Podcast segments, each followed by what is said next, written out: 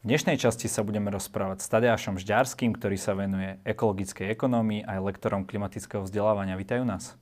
Ahoj.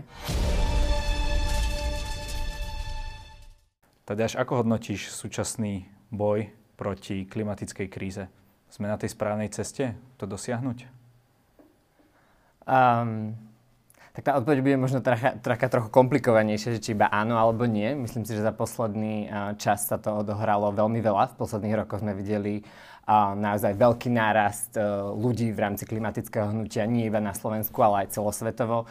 A štrajky vlastne študentov stredoškolských, základoškolských po celom svete a túto tému naozaj zviditeľnili. Každý druhý človek už pozná minimálne slovo Greta alebo jej meno, to, čo robí.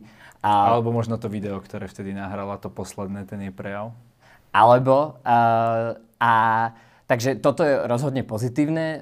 To povedomie o týchto problémoch sa zvyšuje, takže to vnímam určite veľmi, veľmi pozitívne. Aj na Slovensku vlastne petícia, ktorá bola myslím s najväčšou petíciou v slovenských dejinách, to dokazuje.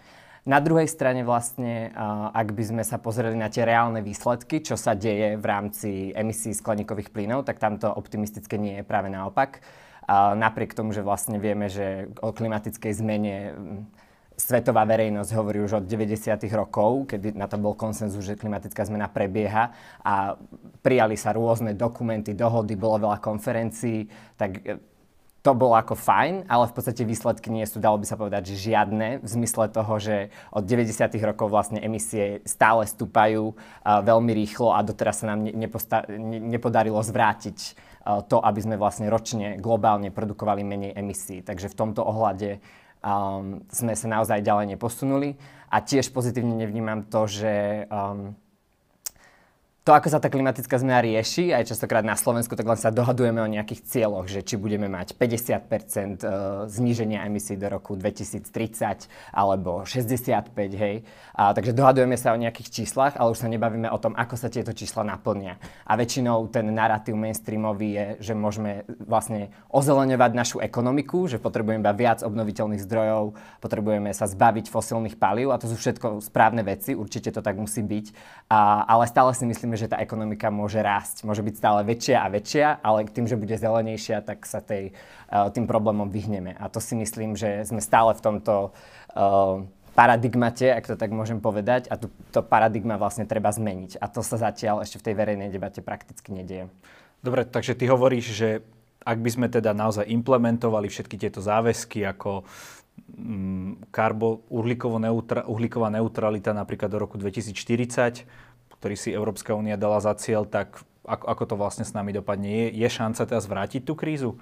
Alebo ako, ako to bude pokračovať?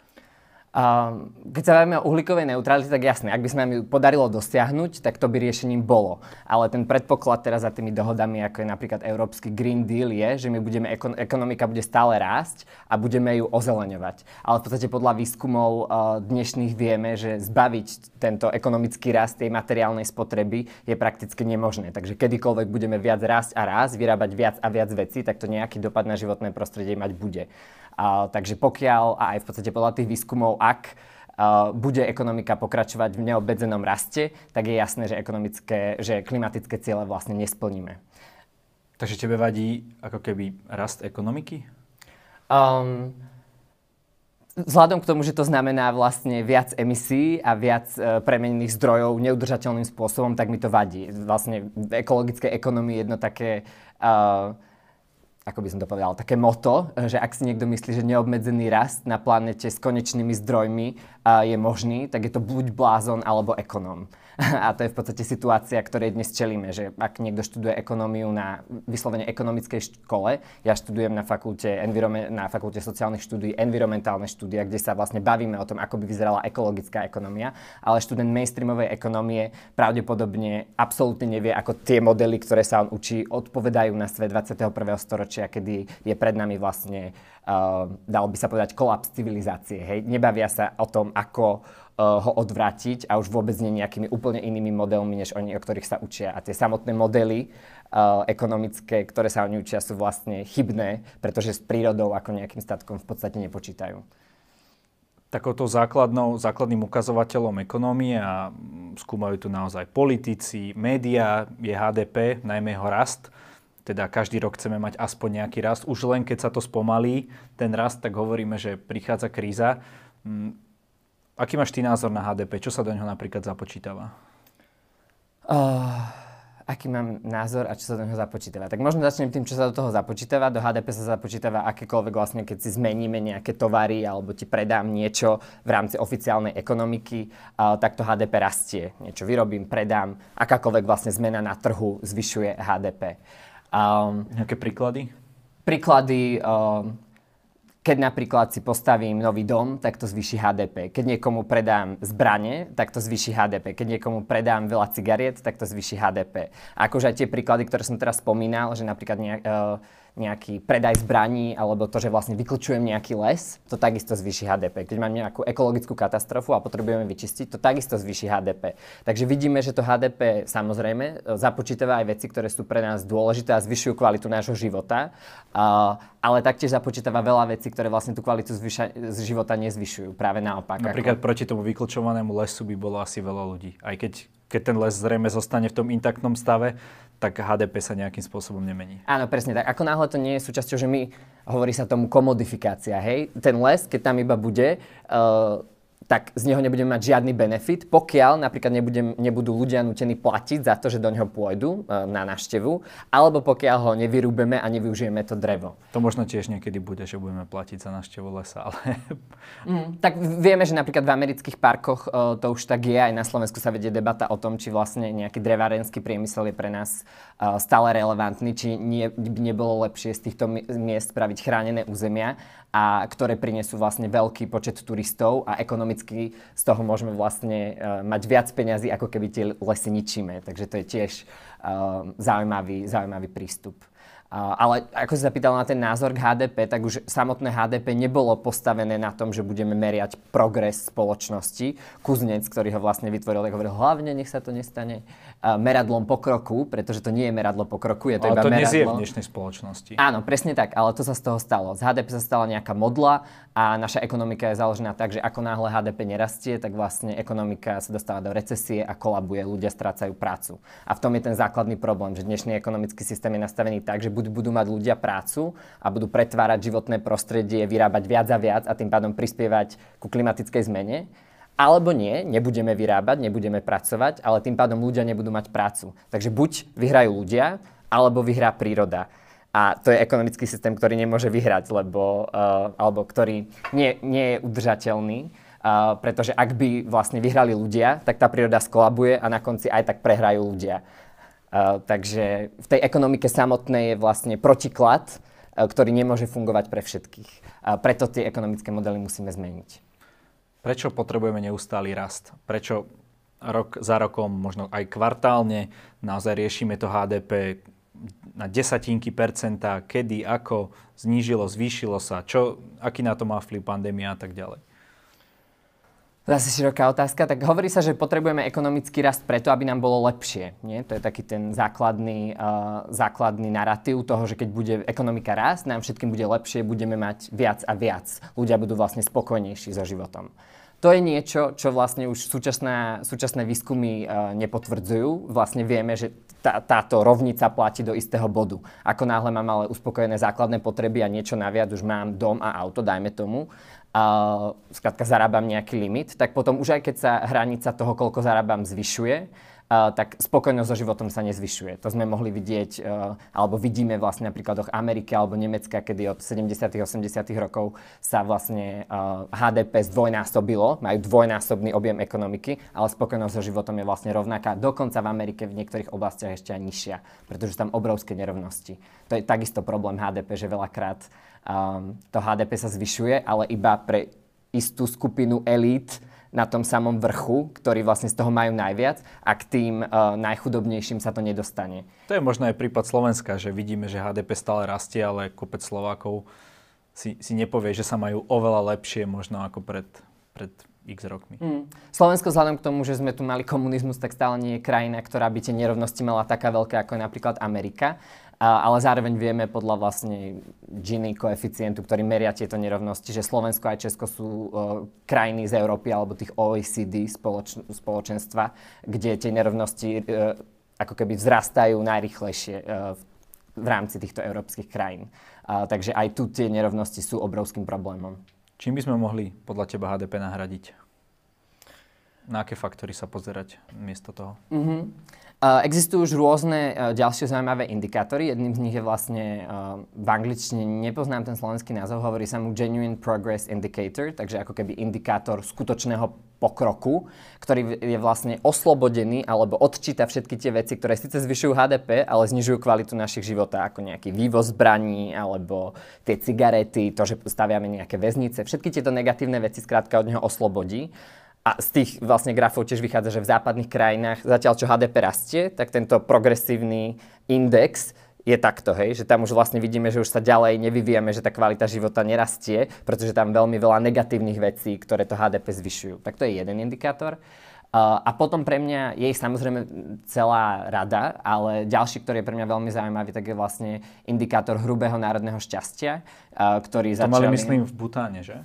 Áno, áno, presne tak. V Butáne toto merajú už celkom, celkom dlhý čas a vlastne vzniklo to veľmi zaujímavým spôsobom, kedy ich e, vtedajší král chodil, dostal sa do tej pozície veľmi mladý, chodil vlastne po Butane a pýtal sa ľudí, čo chcú od toho vládnutia, hej. A každý hovoril, my iba chceme žiť spokojný život.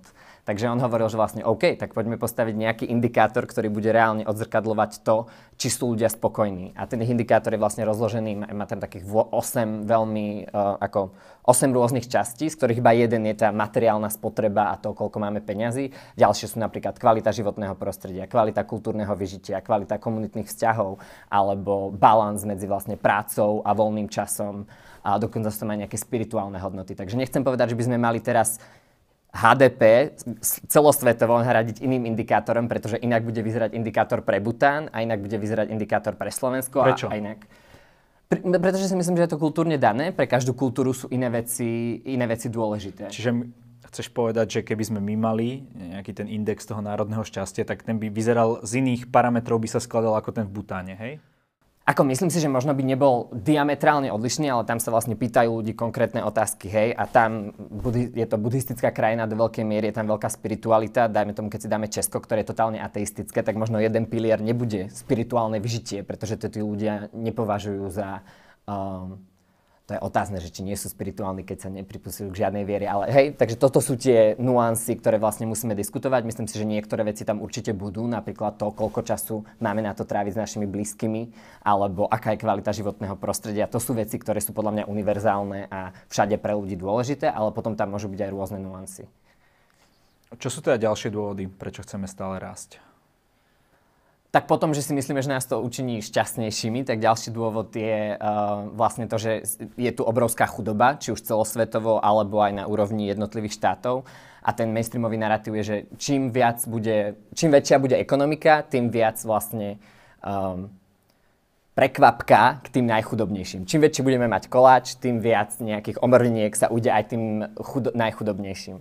A to je opäť niečo, čo vlastne už dnešnými výskumami je vyvrátený tento fakt. Vieme, že o, čím vyšší ekonomický rast, tak tým viac väčšinou narastá bohatstvo tých, chudobný, e, tých bohatých a tí chudobní zostávajú chudobnými. Možno si o niečo polepšia, ale tá vlastne chudoba alebo bohatstvo to sú veci, ktoré sú relatívne. Ako náhle ja budem mať uh, Ferrari, ale niekto vedľa mňa bude mať najnovšie auto od Tesly, tak sa ja budem cítiť chudobný. Hej? Takže je to o tých vlastne nerovnostiach v tej spoločnosti a tie nožnice medzi chudobnými a bohatými sa vlastne stále roztvárajú viac a viac. Takže to je ďalší narratív, kvôli ktorému chceme rásť, ale v praxi uh, je to vlastne už dnes vyvrátené, že nám reálne ekonomický rast pomáha bojovať s chudobou. A ďalším dôvodom, hlavne keď sa teraz bavíme o mm, klimatickej kríze, alebo týmto sme aj začínali ten rozhovor, tak je ten, že si myslíme, že zelený rast nám môže priniesť zelené technológie, inovácie, ktoré nás vlastne z tejto šlamastiky ako keby dostanú. Tam som veľmi k tomuto skeptický, pretože potom by to znamenalo, že klimatická zmena je iba technologický problém, z ktorého sa môžeme dostať technologickými riešeniami, ale vieme, že napríklad aj samotné zvyšovanie efektivity, napríklad aut, koľko auto prejazdí benzínu, častokrát nevedie k zníženiu materiálnej spotreby alebo energetickej, ale naopak k zvýšeniu. Takže typicky si môžeme predstaviť, pre ten príklad spravíme taký modelový príklad s autom, hovorí sa tomu Jevonsov paradox, že v podstate pokiaľ sa um, ako keby efektivita uh, zvýši o polovicu, takže dajme tomu, ak som predtým ušiel 100 km na 1 liter nafty, teraz absolútne sa neznám v autách, hej, to je iba modelový príklad, a teraz už mi na to stačí pol litra nafty, tak je to vlastne skvelé, lebo budeme používať menej nafty. Uh, a toto sme si dlhodobo mysleli, ale dnes už vieme, že to tak zase nie je, pretože čím bude tá nafta lacnejšia, čím menej budeme potrebovať, tak tým ďalej budeme jazdiť, tým viac aut si budeme kupovať, alebo tie peniaze, ktoré máme ušetrené, tak vlastne dáme do toho, uh, že pôjdeme, dajme tomu, do Austrálie na dovolenku lietadlom. Takže opäť vlastne tá um, environmentálna stopa stúpa. To je taká pasť tej efektivity, že my nemôžeme iba do nekonečna zvyšovať efektivitu, lebo tá veľakrát vedie ešte k vyššej celkovej spotrebe. Aj keď ako jednotlivci sme ekologickejší, celkovo spoločnosť vlastne spotrebováva stále viac a viac. Environmentálna záťaž síce stúpa, to vieme, ale svetová chudoba klesá. Ja nemám presne tie čísla, ale viem, že sa to stále, stále je chudobných ľudí menej a menej. Vďaka tomuto ekonomickému rastu, že naozaj prekvapká to aj k tým teda chudobnejším štátom a tak ďalej.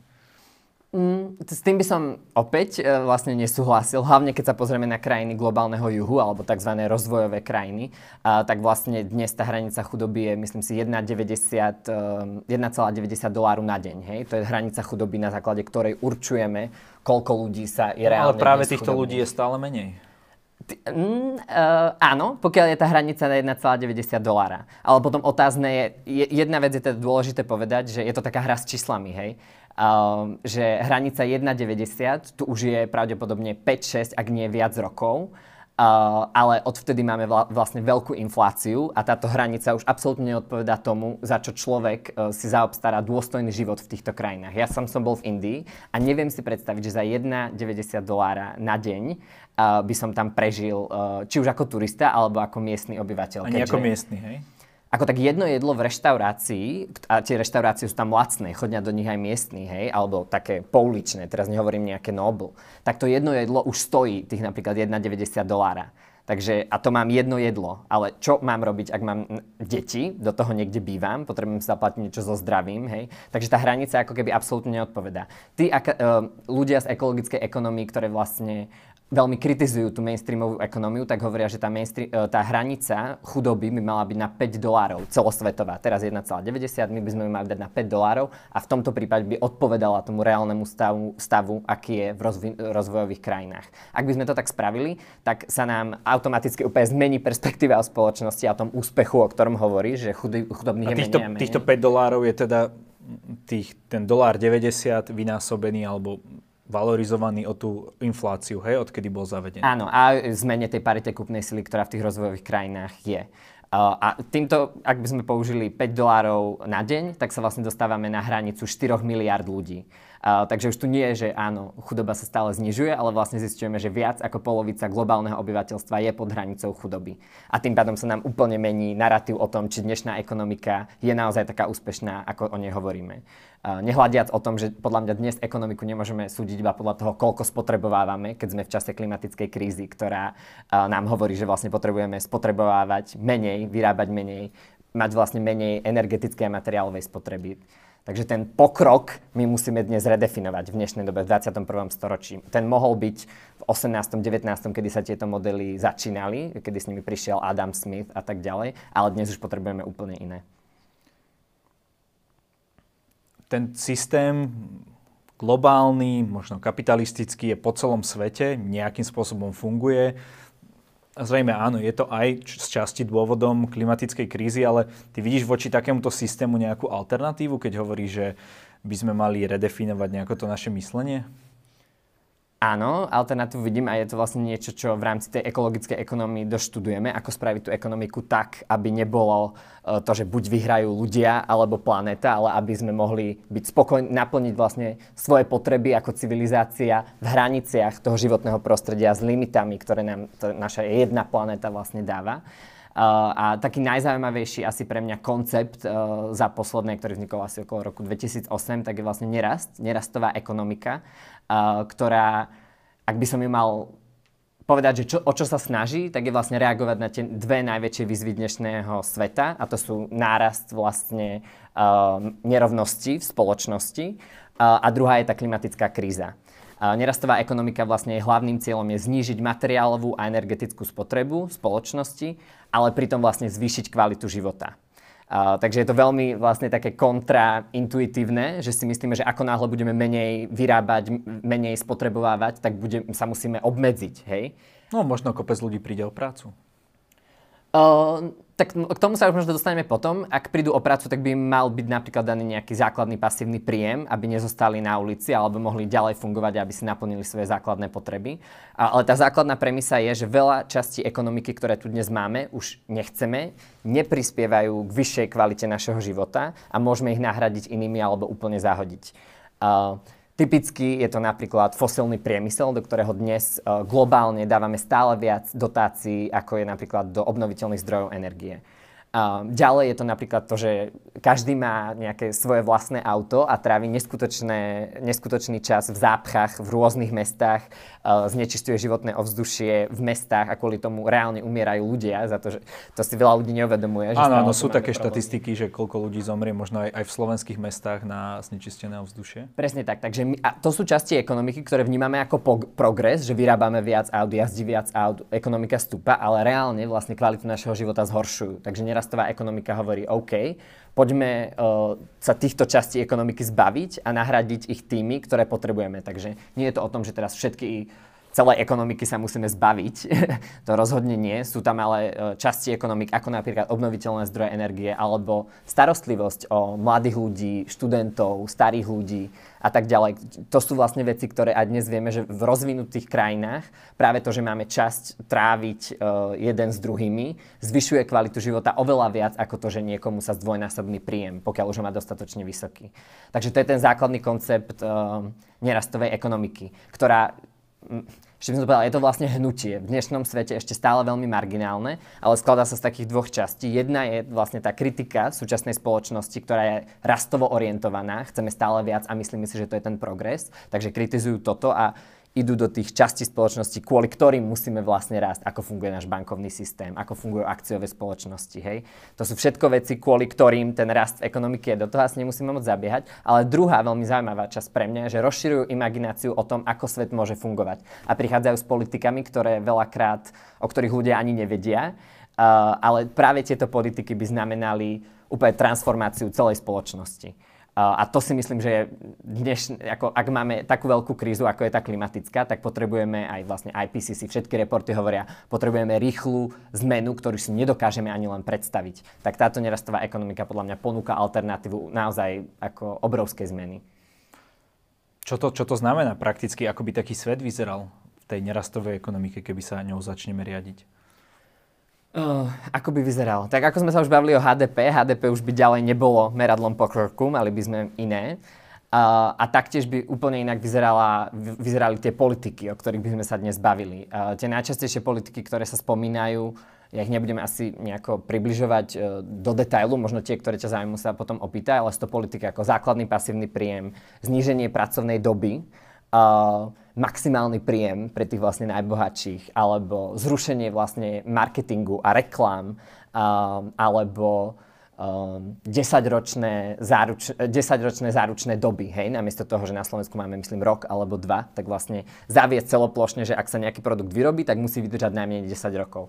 Tak toto sú nejaké, a potom sú tam samozrejme ekologická daňová reforma, uh, ďalšie veci, ktoré už sú komplexnejšie, ale... Čas z týchto vecí už uh, vo svete funguje, alebo sa zavádza napríklad niekde ten uh, ničím nepodmienený príjem, hej, mm-hmm. Alebo ako sa to volá, alebo napríklad ten skrátený pracovný čas.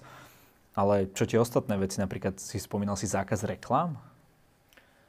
Uh, áno, zákaz reklám, to si myslím, že je jedna veľmi z zaujímavých vecí. Je to vlastne jedna z častí ekonomik, ktorá stúpa, uh, ktorá rastie globálne neskutočným spôsobom a je to preto, že nanútiť tým spotrebiteľom nové a nové veci stále viac a viac sa vlastne stáva o mnoho ťažšie, hej, lebo už žijeme v takom obrovskom um, ako keby blahobite v rozvinutých krajinách, že častokrát ľudia už sami si uvedomujú, že nová televízia nie je to, čo potrebujú, ale naozaj potrebujú si zašportovať alebo uh, porozprávať sa proste doma v kľude, uh, nie s tým, že prídem z, do, uh, z práce úplne vyčerpaný. Hej, že aj to možno ten dva roky starý iPhone robí kvalitné fotky a nepotrebujem každý rok inovovať. Presne tak. A Uh, aj, tá, aj tieto veci, čo sa týka zákazu reklám, tak už vlastne dnes uh, na nejakých malých miestach fungujú. Myslím, že francúzske mesto Grenoble, neviem ako sa vyslovuje po francúzsky, tak vlastne zakázalo, zakázalo reklamy vo verejnom priestore. Takže ako náhle by si išiel týmto mestom, uh, tak reklamy tam nie sú. Podobné veci robil, myslím, São Paulo v Brazílii. Teraz viem, že Amsterdam vlastne zakázal všetky reklamy fosílne,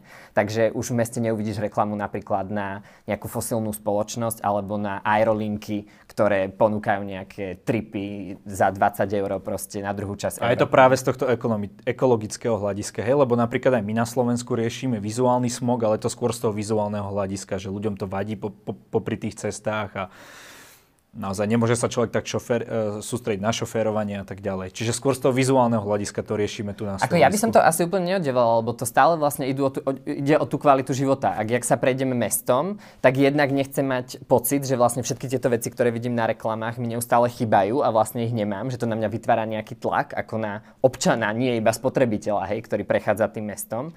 Takže to je jedna vec. Uh, a takže áno, spojil by som vlastne tu, že tým spoločným menovateľom, či už environmentálnej alebo tej akože vizuálnej časti je nejaká kvalita života, ktorá si myslím, že tam je veľmi dôležitá. A napríklad teraz v Amsterdame, čo je tá najväčšia novinka, že zakázali tie fosilné reklamy, tak to ale boli aktivisti, ktorí boli motivovaní hlavne tými klimatickými cieľmi. Ja chápem, že to, čo myslíš, áno, z istého hľadiska to môže byť e, naozaj veľmi príjemné, že budeme riešiť tú kvalitu života, budeme sa starať o našich blízkych a tak ďalej ale bude to dávať zmysel ekonomicky? Budú tí ľudia proste mať pr- prácu, budeme mať všetci z čoho žiť? Veď práve to, že teraz je tá ekonomika taká veľká, alebo pred krízou bola, naozaj mali sme najnižšiu nezamestnanosť a tak ďalej, ako minimálne z tohto hľadiska materiálneho sme boli na tom najlepšie v histórii. Áno, ale opäť, to, že sme na tom boli najlepšie v histórii materiálne, neznamená, že sme reálne zaznamenali nejaký progres. Tu sa zase bavíme o tom starom paradigmate toho, ako meriame ten progres. V praxi vlastne my vieme, že tá ekonomika je dostatočne veľká na to, aby sme uspokojili potreby všetkých. Ale dnes tu máme obrovskú nerovnosť, kedy podľa najnovšieho výskumu Oxfamu vlastne okolo 2000 ľudí vlastní rovnaký majetok ako 60% populácie. Takže si predstav, že ak niekto chodí s e, divákov na vlastne nejakú väčšiu školu, kde je 2000 ľudí, takže by týchto 2000 ľudí, čo sedia v tej jednej budove, vlastnia viac ako 60% globálnej populácie. Veď to je ako neskutočné. Takže je to veľmi politické s ohľadom, e, tie riešenia sú, že jedným z najdôležitejších princípov je prerozdelenie toho bohatstva. A naozaj odmietnutie toho, že niekto môže mať toľko peňazí, aby si kúpil celé štáty, hej, a je to o tom prerozdelení toho bohatstva. Takže ak bude nejaké progresívne zdanenie, maximálny príjem, nerastoví ekonomovia hovorí, že od istého bodu by sme mali mať 100% zdanenie, Preto už, pretože už nie je pre spoločnosť výhodné, aby niekto zarábal takýto veľké množstvo peňazí, pretože potom má obrovský dopad aj na demokraciu. Hej? Dnes vieme, že lobby a vlastne sila týchto ekonomických magnátov je oveľa väčšia ako nejakých ministrov alebo premiérov proste v niektorých krajinách. Takže uh, ako to myslím Gandhiho citát, že uh, planéta má dostatok zdrojov na to, aby uspokojila všetkých potreby, ale nemá dostatok zdrojov na to, aby potr- uh, um, uspokojila každého chtiť alebo nejakú chamtivosť. A to si myslím, že je presne to, e, čo, čo dnes potrebujeme riešiť, že sú tu ľudia, ktorí majú viac, ako kedykoľvek budú schopní spotrebovať alebo využiť. Už im to k ničomu, ich kvalita života nestúpa absolútne, ale majú viac a viac a s tým majú aj väčšiu ekonomickú moc, e, politickú teda, aj ekonomickú. Vidíme to v Česku, napríklad Babiš, hej, na Slovensku Penta, to sú proste... Uh... To sú známe príbehy. Hmm. Ja z toho počujem, keď počujem slova ako progresívne zdanenie, prerozdelenie bohatstva, hej, malá hrstka ľudí ovláda a, a treba to zmeniť, treba rozdistribuovať. Ja z toho cítim úplne klasické lavicové témy, ktoré tu boli už dlho. Napríklad v tej európskej ľavici je rozšírená aj tá ochrana životného prostredia a tak ďalej. Takže je toto ako keby ľavicová agenda? Je to iný názov pre ľavicovú agendu?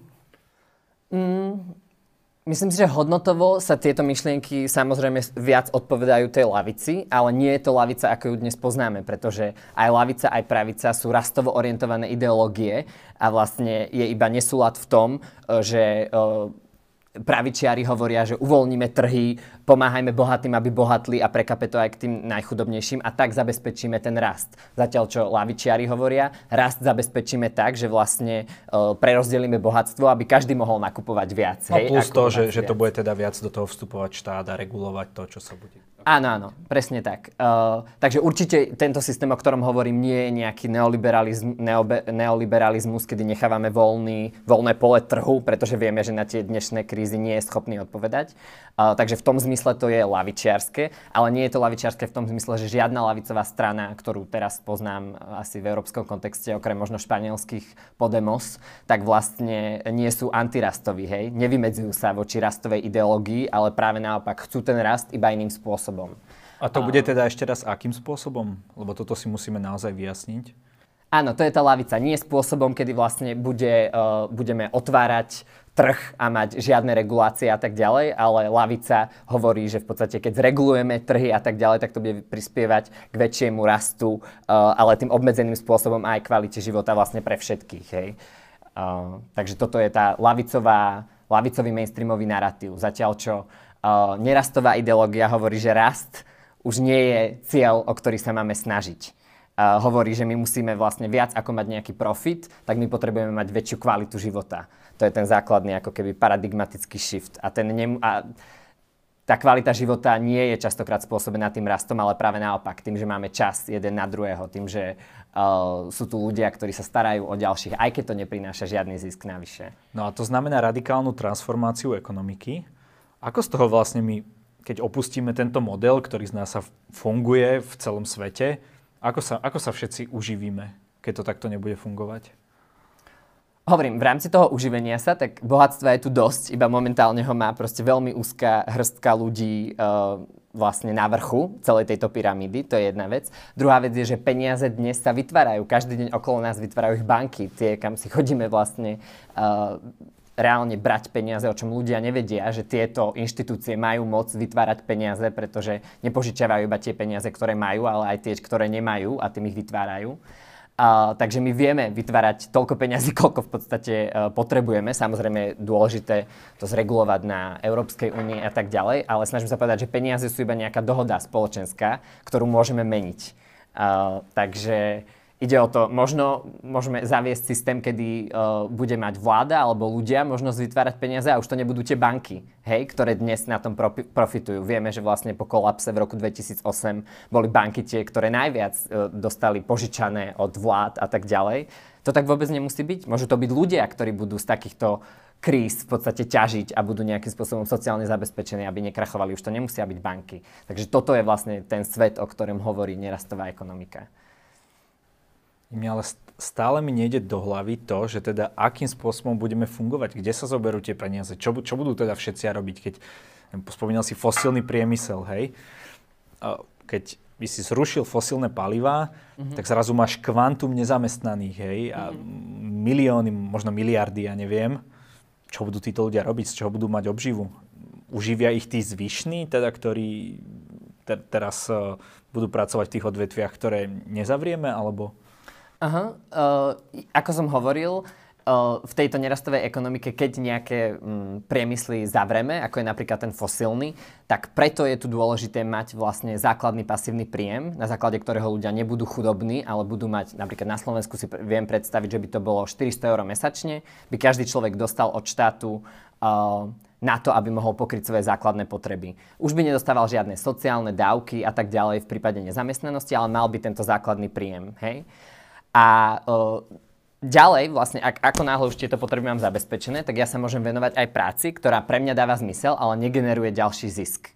V zmysle, možno dá štát prácu, že obnova ekosystémov na Slovensku, hej?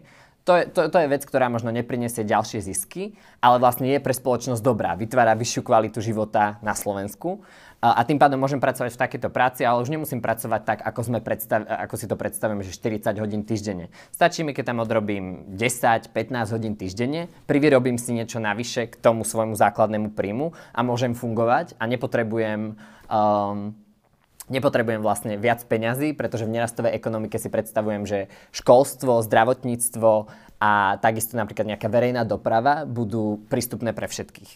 Uh, takže tam ako keby presne preto sú tu také politiky ako skrácanie pracovnej doby alebo základný pasívny príjem, aby tí ľudia, ktorí budú ovplyvnení tými zmenami, ktorým naša ekonomika musí prejsť, aby mali aby neskončili na ulici a aby mali čas na to sa rekvalifikovať a začať robiť reálne prácu, ktorá im dáva zmysel. Dnes podľa tých výskumov vieme, ako si spomínal, že sme na tom boli pred krízou, hej, najlepšie a tak.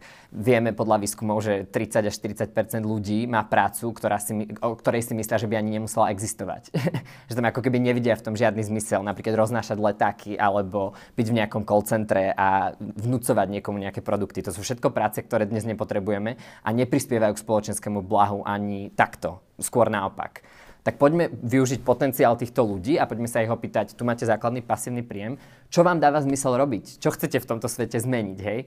Je to dosť aj o tom, ako premyšľame o ľuďoch, či sú to iba tí sobci, čo tie peniaze budú brať a sedieť doma. Možno budú 2-3 roky, ale potom pravdepodobne budú hľadať zmysel života a nájdu si ho v nejakej práci, ktorá im dáva zmysel.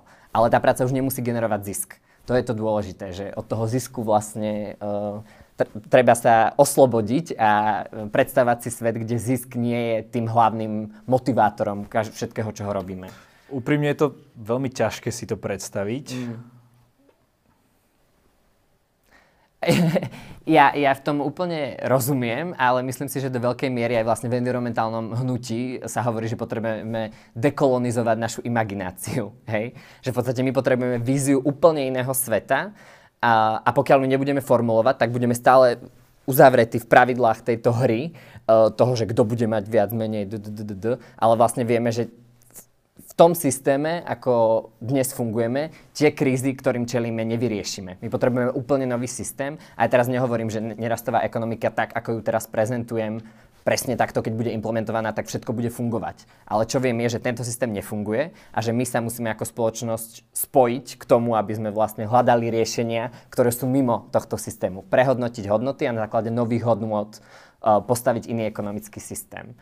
Um, Takže rozhodne to je hlavne pre kultúru, ktorá je cynická ku všetkým zmenám, kritická, hej, ako náhle má niekto víziu inej spoločnosti, tak každý do toho buší, že sme snil, snilkári, optimisti, uh, slniečkári a tak ďalej. Ako keď si to tak myslíte dobre, ale podľa mňa, ak my sme naivní, tak oni sú ešte naivnejší, keď si myslia, že ten zelený rast nám reálne pomôže napríklad čeliť klimatickej kríze. Tak možno ešte 15-20 rokov títo ľudia budú žiť v tom, že to vyriešime a potom, keď už zistia, že na Slovensku je o 3-4 stupne teplejšie, tak si povedia, že aha, možno sme mohli vyskúšať niečo iné, namiesto toho, aby sme išli takto proste hlavou proti múru čo je dnes tá situácia. Ideme takto hlavou proti múru, alebo ideme skočiť z útesu. To je presne tá dráha, na ktorej sa ako spoločnosť nachádzame. Je niekde vo svete nejaká krajina alebo nejaká oblasť, kde už toto nejakým spôsobom funguje? Mm, už sú časti uh, tejto ekonomiky, ktoré by som mohol povedať, alebo vieme, že napríklad Kostarika uh, dosahuje indikátory života, kvality života také, ako má USA, ale robí to vlastne iba s jednou petinou uh, takého budžetu na obyvateľa. Takže tam vidíme, že vlastne spokojný, kvalitný, dlhý život nemusí znamenať veľkú materiálnu spotrebu. Takže Kostaričania žijú tak isto dlho ako Američani, aj keď HDP majú petinové na obyvateľa? Áno, presne tak. Neviem, či dokonca tam nie je ešte aj tá očakávaná dĺžka života vyššia. Podobne napríklad ten Butan, ktorý som hovoril, ďalší príklad krajiny, ktorá sa rozvíja úplne ekologicky čistým spôsobom. To je ešte veľmi chudobná krajina, takže je naozaj potreba nejakého ekonomického rastu, aby boli pokryté základné potreby pre tých ľudí tam, ale zároveň nejdu spôsobom ako väčšina ďalších rozvojových krajín, kedy si zničia životné prostredie. Napríklad Butan má v ústave, že 61% ich krajiny bude stále zalesnených. Hej idú iba na obnoviteľné zdroje energie a tak ďalej. Takže už vidíme vlastne nové rozvojové modely, ktoré idú trochu podľa inej logiky. Inak to nerastové hnutie je najsilnejšie v Španielsku. Uh, sú tam aj um, vlastne politické strany, ktoré nepropagujú priamo nerast, uh, pretože je to, politicky by to stále nebolo atraktívne pre ľudí sa týmto prezentovať, ale napríklad v ich politickom programe už nenájdeme uh, žiadne ciele ohľadne ekonomického, ako keby ekonomického rastu. Že sa vlastne zameriavajú na to, aby tie aby sme boli spokojnejší, aby ľudia mali kde bývať, aby sa znižo, znižovala chudoba, ale nie je to motivované tým, že potrebujeme rásť o 3%. Ale Španielské je vlastne jediné miesto, kde sa dá táto nerastová ekonomika študovať na univerzitnej úrovni, priamo celý kurz proste dvojročného štúdia. Takže určite už sú tu alternatívy, uh, ktoré sa tomuto podobajú. Takisto vlastne veľmi zaujímavý teraz priestor, alebo priestor, iniciatíva, volá sa Wellbeing Economies, kedy v podstate Myslím si, je tam Škótsko, Nový Zéland a Island. Sú krajiny, ktoré vlastne sa snažia tiež redefinovať ten progres a začať sledovať iné indikátory, ako je HDP a podľa nich nie iba, že ich sledujú, to sledujeme aj na Slovensku, ale podľa nich vlastne zameriavajú svoje politiky, aby vzrástli tieto sociálne ekologické indikátory a nie iba ekonomický rast. A je veľmi zaujímavé pre mňa, že vlastne všetky tri tieto krajiny majú v čele uh, svojho vládnutia vlastne ženu. Takže to je tiež zaujímavé, že to, čo som hovoril, ako keby ten dôraz na um, starostlivosť, anglicky by sme to povedali care, uh, čo je ako primárne feminína hodnota, uh, tak ako ju dnes vnímame. Uh, takže sú to práve ekonomiky, ktoré majú vo svojom vrchole vlastne ženy, ktoré tieto veci presadzujú. Tak to je tiež taký podľa mňa zaujímavý aspekt na zamyslenie sa. Myslíš, že súčasná situácia s koronakrízou a tými ekonomickými dopadmi takýmto zmenám pomôže alebo im skôr uškodí? To asi ukáže čas, ale minimálne vieme povedať, že táto situácia odkryla to, že vieme, ktoré sektory ekonomiky sú pre nás naozaj dôležité a ktoré sú väčšinou podfinancované. Na Slovensku proste sestričky, zdravotníctvo, uh, učitelia, učiteľky uh, alebo polnohospodári, akýkoľvek vlastne s týmto jedlom spojený reťazec. Hej. To sú veci, ktoré sú pre náš každodenný život najdôležitejšie a vidíme, že na nich spoločnosti za normálneho stavu nedávame dostatočný dôraz a finančne ich neohodnocujeme. Takže to si myslím, a to sú presne tie sektory ekonomiky, ktoré by v rámci nerastovej mali rásť, takže to si myslím, že je pozitívne. Takisto je pozitívne to, že sme videli, že zmenu môžeme spraviť zo dňa na deň, obrovských rozmerov, zo dňa na deň prestali lietať lietadlá a tak ďalej a to je presne tá zmena, ktorú um, alebo to je ten rozsah zmeny, ktorú potrebujeme v rámci klimatickej krízy. Takže ja si myslím, že tento moment naozaj môže byť veľkým spúšťačom nejakých väčších zmien. Uh, iba nemôže opäť prevládnuť narratív, že poďme späť do normálu, lebo ten normál je ten problém, ktorý sme mali. My potrebujeme neísť späť do normálu, ale z tejto, túto krízu musíme využiť ako príležitosť a vytvoriť úplne iný ekonomický systém. Čo je najväčšou prekážkou toho, aby to mohlo takto fungovať? Myslím si, že najväčšou prekažkou je asi dnes nedostatok nejakého politického líderstva. Um, ak sa akýkoľvek politik pozrie na tie čísla, ktoré um, klimatická kríza prináša, tak vie, že tie zmeny, ktoré musíme uh, spraviť, sú obrovské, ale tie politiky, ktoré tí ľudia navrhujú, sú absolútne nedostatočné. Uh, myslím si, že sa boja povedať to, že naozaj musíme tú našu ekonomiku zmeniť úplne bojí sa to povedať prakticky každý v rámci politickej scény a tým pádom ideme po týchto malých krokoch, ktoré nám nikdy nepomôžu proti takto obrovskému problému. Uh, takže politické líderstvo, ale aj nejaká vízia práve uh, tejto úplne inej spoločnosti. Aká by musela byť tá zmena? Myslím, že dobrou paralelou by bola druhá svetová vojna alebo akákoľvek iná vojna, kedy vlastne uh, zo dňa na deň alebo v priebehu jednoho roka zmeníme celú našu ekonomiku na to, aby sme, boli, aby sme zbrojili a boli pripravení tým hrozbám, ktorým čelíme. Uh, to isté sa musí stať s ohľadom na klimatickú krízu. Uh, potrebujeme zmeniť všetko a smerovať to k reálnym riešeniam, ako sú obnoviteľné zdroje energie, organické polnohospodárstvo, verejná doprava na miesto súkromnej. Toto, ale musí to prebehnúť obro, ako veľmi, veľmi rýchlým spôsobom. Takže to je ako za vojny, hej, že do pár mesiacov proste celá tá ekonomika šlapele kvôli tej vojne by mala teda podľa teba teraz šlapať k čom? K tej klimatickej odvráteniu tej klimatickej krízy, hej? Ako aj pre mňa to znie dosť strašidelne, ale keď sa pozerám na tie čísla, tak toto je čo, to, čo od nás táto situácia vyžaduje, áno. Keď to tak nespravíme, ako by mohla vyzerať tá klíma na Slovensku, povedzme v roku 2100? No dnes vieme, že e, globálna predpoveď alebo tá trajektória, na ktorej sme, je vlastne 4 stupne oteplenia do konca storočia. Ale to je globálna teplota. My vieme dnes, že napríklad v Česku sa už od roku 9, 9, 1960 oteplilo o 2 stupne, pretože severná pologula a vnútrozemie sa oteplujú oveľa rýchlejšie než ten globálny priemer. Takže ak by globálne sa malo otepliť o 4 stupne Celzia, na Slovensku si myslím, že by to bolo minimálne tak 6-7. Takže keď si predstavíme, že na Slovensku je priemerná teplota o 6 až 7 stupňov teplejšia, tak uh, sa pravdepodobne podobáme klímy Španielska a možno niekde chladnejším častiam Afriky. Takže uh, a s tým budú sprevádzané povodne, sucha, vlastne nejaké extrémne výkyvy počasia, topenie ľadovcov, stúpanie uh, hladiny oceánov.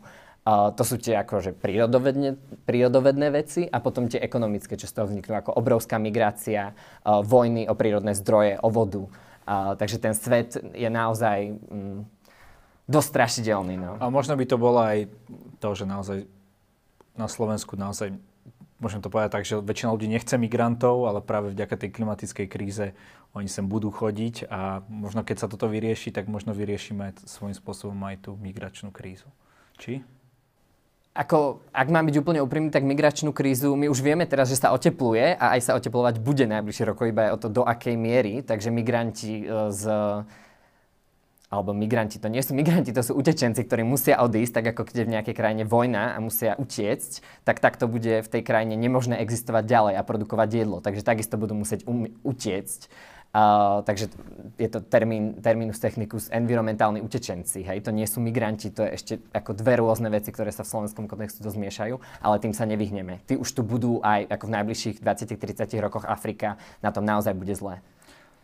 To, čo hovoríš, nedoznie reálne, že by sa naozaj pretransformovala takto tá ekonomika. Tebe dáva nádej niečo, niečo nádej, že naozaj tá klimatická kríza a tie veci s tým spojené budú odvrátené? Ako, mne sa páčil citát Václava Havla, ktorý vlastne hovorí, že nádej nie je presvedčenie, že to, čo robím, dobre dopadne, že to bude mať pozitívny koniec, ale že to, čo robím, má zmysel, bez ohľadu na to, ako to dopadne. Takže ja mám nádej v tom, že hovoriť o nejakej radikálnej zmene je oveľa zmysluplnejšie, ako zostávať v tom starom systéme a žiť v tej ilúzii, že zelený rast nás zachráni. Uh, to je, to, to by som považoval za to snílkarstvo a nie, no, Takže toto mi dodáva nádej a taktiež mi dodáva nádej napríklad situácia s koronou, aj keď to nemyslím v tom zmysle, že ľudia umierajú a tak ďalej, ale vidíme, že vlastne sociálna zmena nie je nejaký lineárny proces, hej, že nemusíme spraviť krok 1, krok 2, krok 3, ale môže prísť nejaká obrovská zmena, ktorá zmení celé globálne spoločenstvo a z nej sa môžeme napríklad Uh, z nej môžeme postaviť úplne iný systém. Takže nikdy nevieme budúcnosť, čo prinesie, ale treba stavať nejaké to v češtine sa tomu hovorí podholby, vlastne nejaké veci, ktoré keď príde tá kríza, tak môžu vyrásť tie alternatívy. Takže v tom mi dáva zmysel hovoriť uh, o úplne inom ekonomickom systéme. No a nebude práve s tou koronou spojené to, že naozaj ľudia teraz ekonomická kríza, že sa budú snažiť dostať tie čísla opäť na tú úroveň? Ako keby opäť naštartovať tú ekonomiku a na tieto zelené veci a tak ďalej budú chvíľku kašľať? No ide zase o tú politickú reprezentáciu, ako aké riešenia budú navrhovať politici, hej? Či budú zostávať v tom starom systéme, poďme mať viac ekonomického rastu, alebo naopak povedia, OK, vidíme, že ekonomický rast nie je niečo, čo ďalej chceme, poďme dávať základný príjem, pasívny príjem ľuďom, uh, ktorí inak skončia na ulici. Ako to napríklad spravili v Španielsku, že reálne 100 tisíc naj, najchudobnejším, myslím, domácnostiam alebo jednotlivcom, teraz neviem, dali tento základný pasívny príjem. Takže práve v týchto časoch krízy môžeme prísť úplne inými riešeniami riešeniami, uh, ale hovorím, k tomu treba silné líderstvo politické a nejakú víziu toho, že to môže byť inak. A tá dnes si myslím, že v tej verej, verejnej debate chýba. Že sa bavíme o tých ako mini krôčikoch a my potrebujeme zmenu úplne hej, v, inej, v inej dimenzii. Hovoríš o nejakých systémových veciach, že tam to úplne nefunguje, ale môže pre takúto zmenu niečo spraviť aj sám jednotlivec? Tej environmentálnej debate už som dosť unavený z toho e, narratívu, že proste poďme nepoužívať plastové slámky a recyklovať odpad. E, keď riešim problém na systémovej úrovni, tak ho nikdy nevyriešime na tej úrovni tých jednotlivcov. Takže čo môžeme spraviť ako jednotlivci? Môžeme sa spojovať do nejakých zoskupení, šíriť osvetu o tom, že iný svet, nerastový svet je možný a presadzovať toto na systémovej úrovni.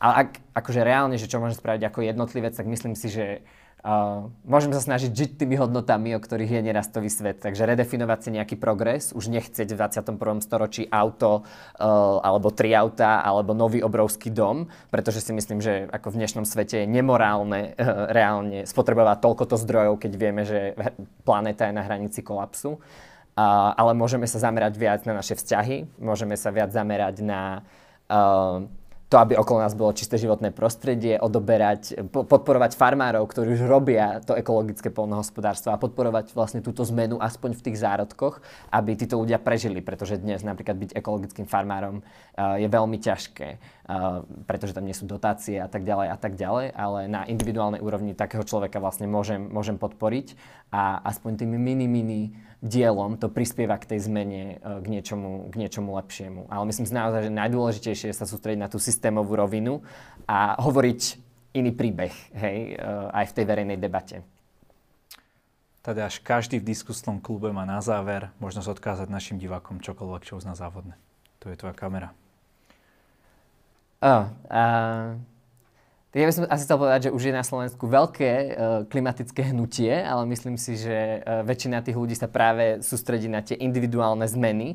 Tak by som rád motivoval všetkých aj tí, čo o klimatickej zmene možno toľko neuvažujú, aby sa viac zaujímali o tú systémovú rovinu a možno sa vzdelávali v týchto témach, lebo si myslím, že pokiaľ m, ako doktor správne neidentifikujeme ten problém, tak nikdy nebudeme schopní predpísať nejaké dobré lieky, hej, nejakú lepšiu medicínu. Takže Um, aj keď to znie tak veľmi neakčne, uh, tak vzdelávajte sa prosím vás v týchto témach, pretože si myslím, že ak chceme radikálnu zmenu, tak uh, musíme vedieť, na akých hodnotách ju postaviť. A tie hodnoty musia byť úplne iné ako ten systém, v ktorom v súčasnosti žijeme. Ďakujem za rozhovor. Ďakujem.